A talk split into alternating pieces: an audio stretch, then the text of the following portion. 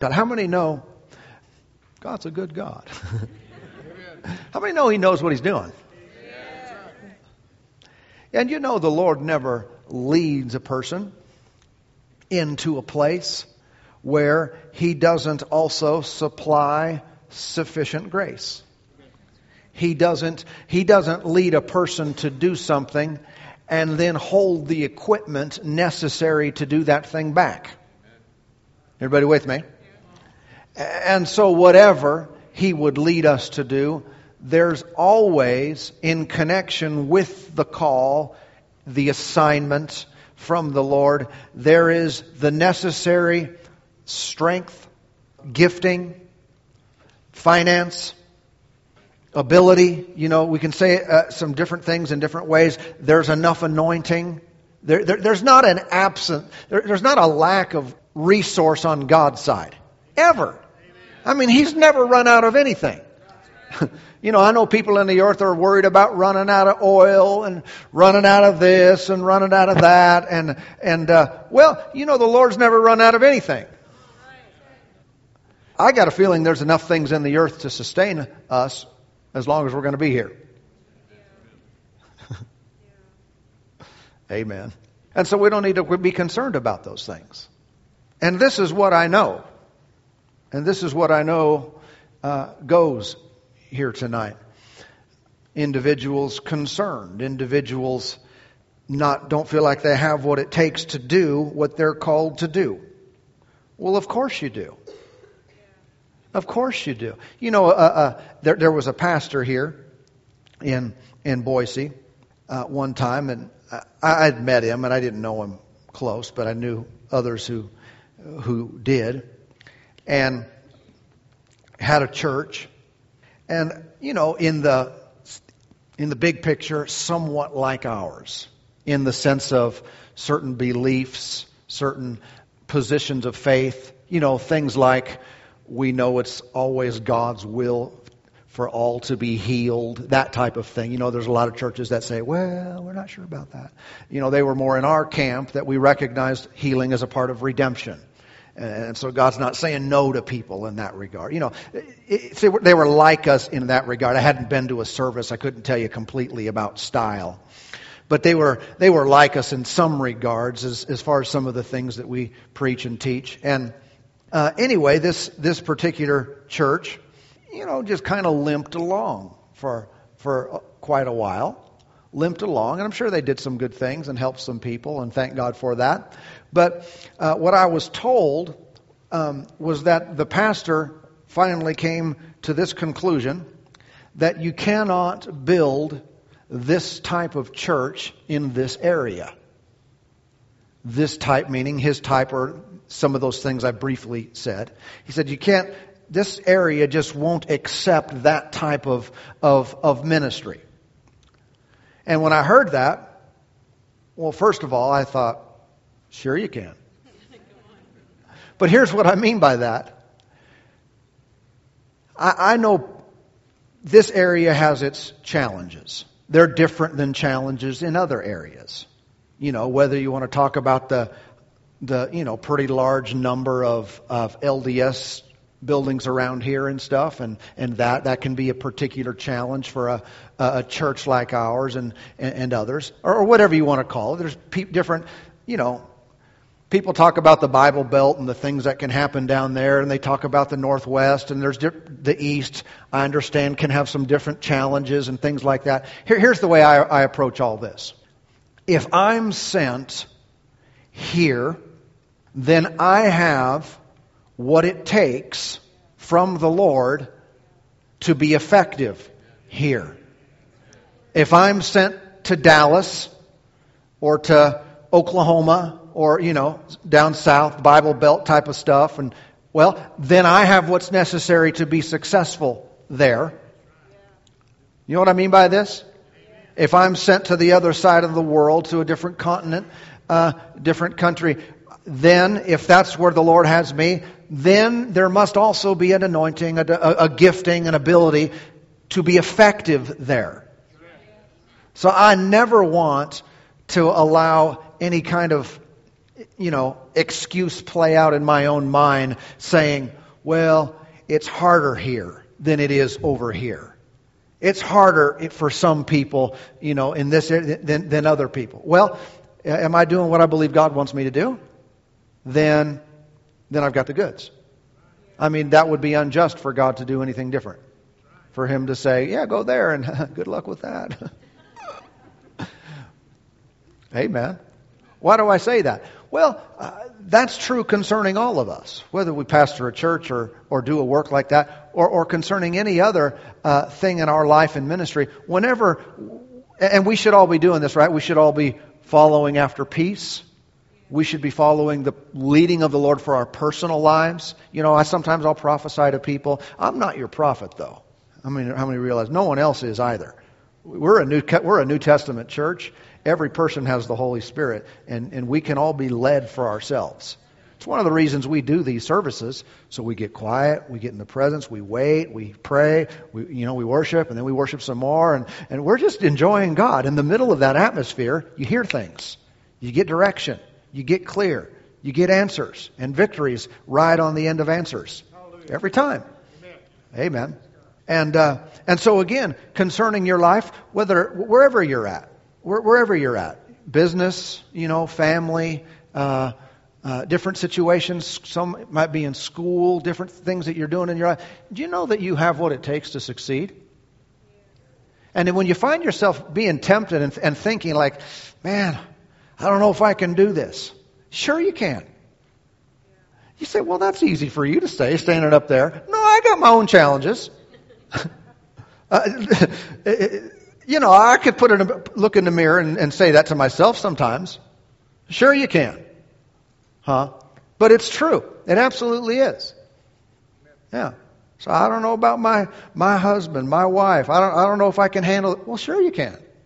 Especially because the love of God abides in you. You can do it. You can overcome. You can succeed. And don't believe anything different. The thoughts will come, but stop entertaining them. Stop playing them again and again and again and rewinding that thing and playing it again, rewinding it and play it again, rewinding it and play it again. Huh? Amen. Because all that does is serve to undermine your confidence in God's ability to work in you and sustain you and supply for you and enable you to be where you're supposed to be and to stay there and listen and not just stay there and be miserable. Huh? Stay there and be glad sustaining power.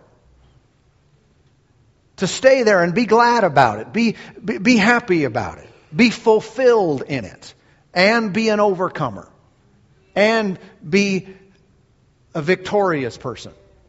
Praise God. Now, I know this is right, what I'm saying tonight. I know it. You know how you know some things? Sometimes I know, hey, someone's got a pain in their elbow. Someone's got a sore on their knee.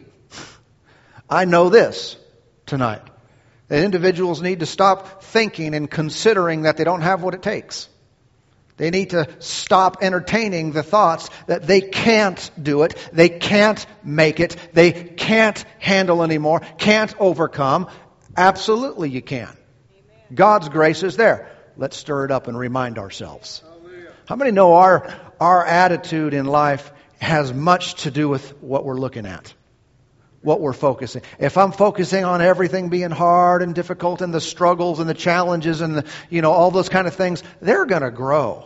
They're going to they're going to eventually overwhelm me. But if I'll focus on the the the the word I have from God. I'll focus on His peace and presence in my life, on His promises that He's given to me. How many know those things become prevalent? Those things become dominant thoughts. And those other thoughts, they, they'll diminish and they'll get weaker and weaker and weaker. Amen. What you feed grows.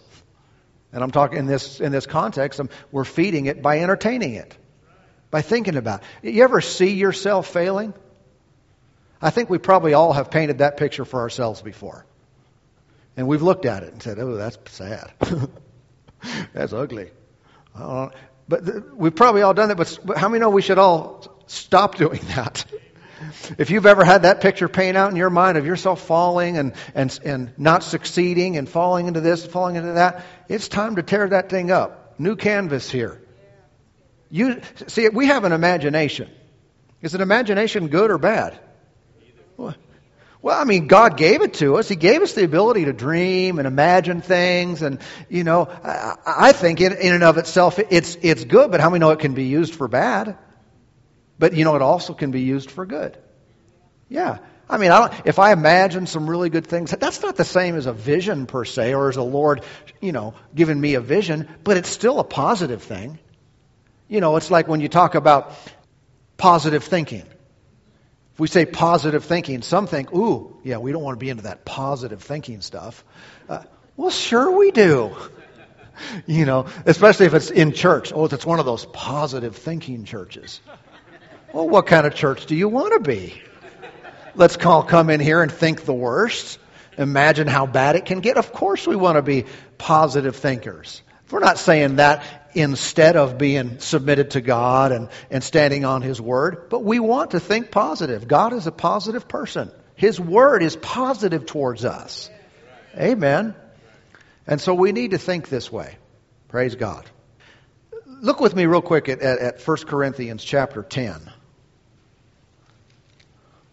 1 Corinthians, the 10th chapter. And notice over here in the 13th verse. 13th verse. It, it reads, No temptation has overtaken you except such as is common to man. Nothing special, no big deal, common stuff. You've only been tempted with stuff that other people have been tempted with before. You've only had trials and issues come up in your life. It's just old stuff, been used before.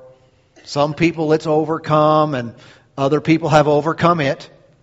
Nothing new, just boring, blah, blah, blah, another temptation. so you said 13. So you sound like you're minimizing that. I'm doing my best doing my best to have a perspective of the things that would attack and come against and tempt us and the things of the flesh to minimize them. In other words, I want to see them small. I want to magnify the Lord. And I want to diminish the devil and temptation and all these things. You know, I think in Christian circles, especially, you know, ch- churches like ours, sometimes we can do a great disservice by talking about the devil too much. And I know we don't do that around here, but in the church at large, sometimes every, everything's devil. Devil, devil, devil, devil, devil. Demon, demon, demon, demon, demon. I got this demon. And, uh, well, the devil's defeated. And I don't mean, I don't mean in the big picture that we shouldn't know anything there. I mean, we live in a fallen world, so you gotta know there is one. Scripture says we shouldn't be ignorant of his devices. Right? He has strategies and schemes against us. There are the fiery darts of the devil. Okay, I'm done talking about that now. Now let's get back on to Jesus. Huh? And we do great service if we, are always trying to. Uh, I don't really like to overuse the language of the devil's attacking me. The devil's attacking me. Say, well, does he attack? Well, I guess. He walks about like a roaring lion seeking whom he may devour. But he's defeated. So it's just step on the bruise and keep going. No, he's under our feet, so deal with it, resist, and keep going. Back to the Lord. Back to focusing on I have the ability, I have the anointing, I have the call, I have the equipment, I have the necessary strength, I have God's grace all over me, so I can do exactly what He's called me to do. Amen. I mean, if He's leading me to do something different, good. Do something different. But a lot of times people, they have a leading to do something different when it gets hard. Right? So I just don't have peace here anymore. I, of course you don't. But if that's not that's not the kind of peace we the Bible talks about. You're talking about peace in your situation. Yeah. Sometimes you'll have you'll walk through situations that aren't peaceful. What do you do? Keep going. Don't set up a tent. you know, like the Psalm 23 says, we walk through the valley of the shadow of death. Thank God we walk through. You know, we don't buy buy a lot. Where do you live? Valley, shadow of death.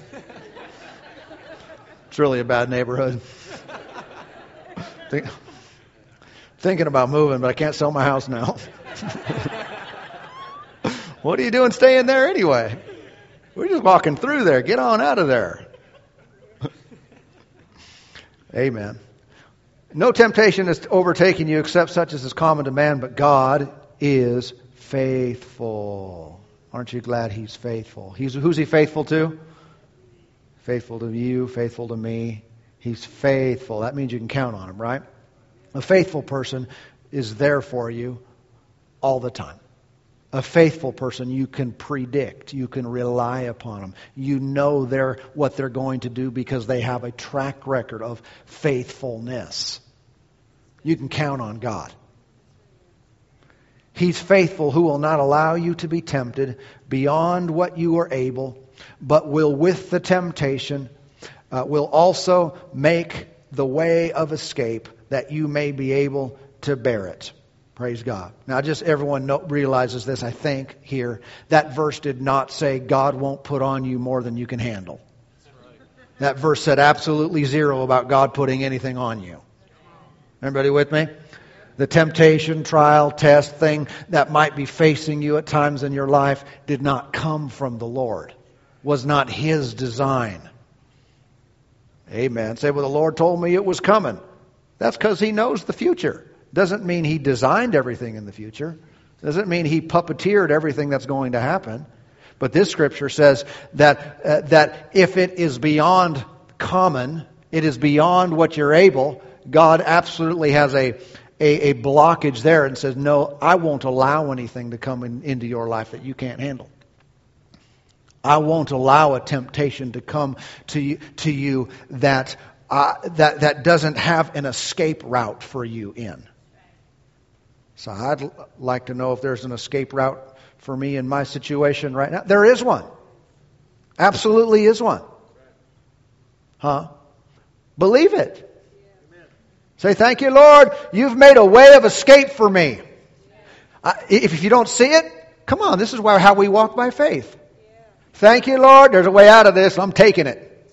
Thank you, Lord. I'm getting out of this. I've got the ability to overcome in this situation. I can handle this because there's a way of escape.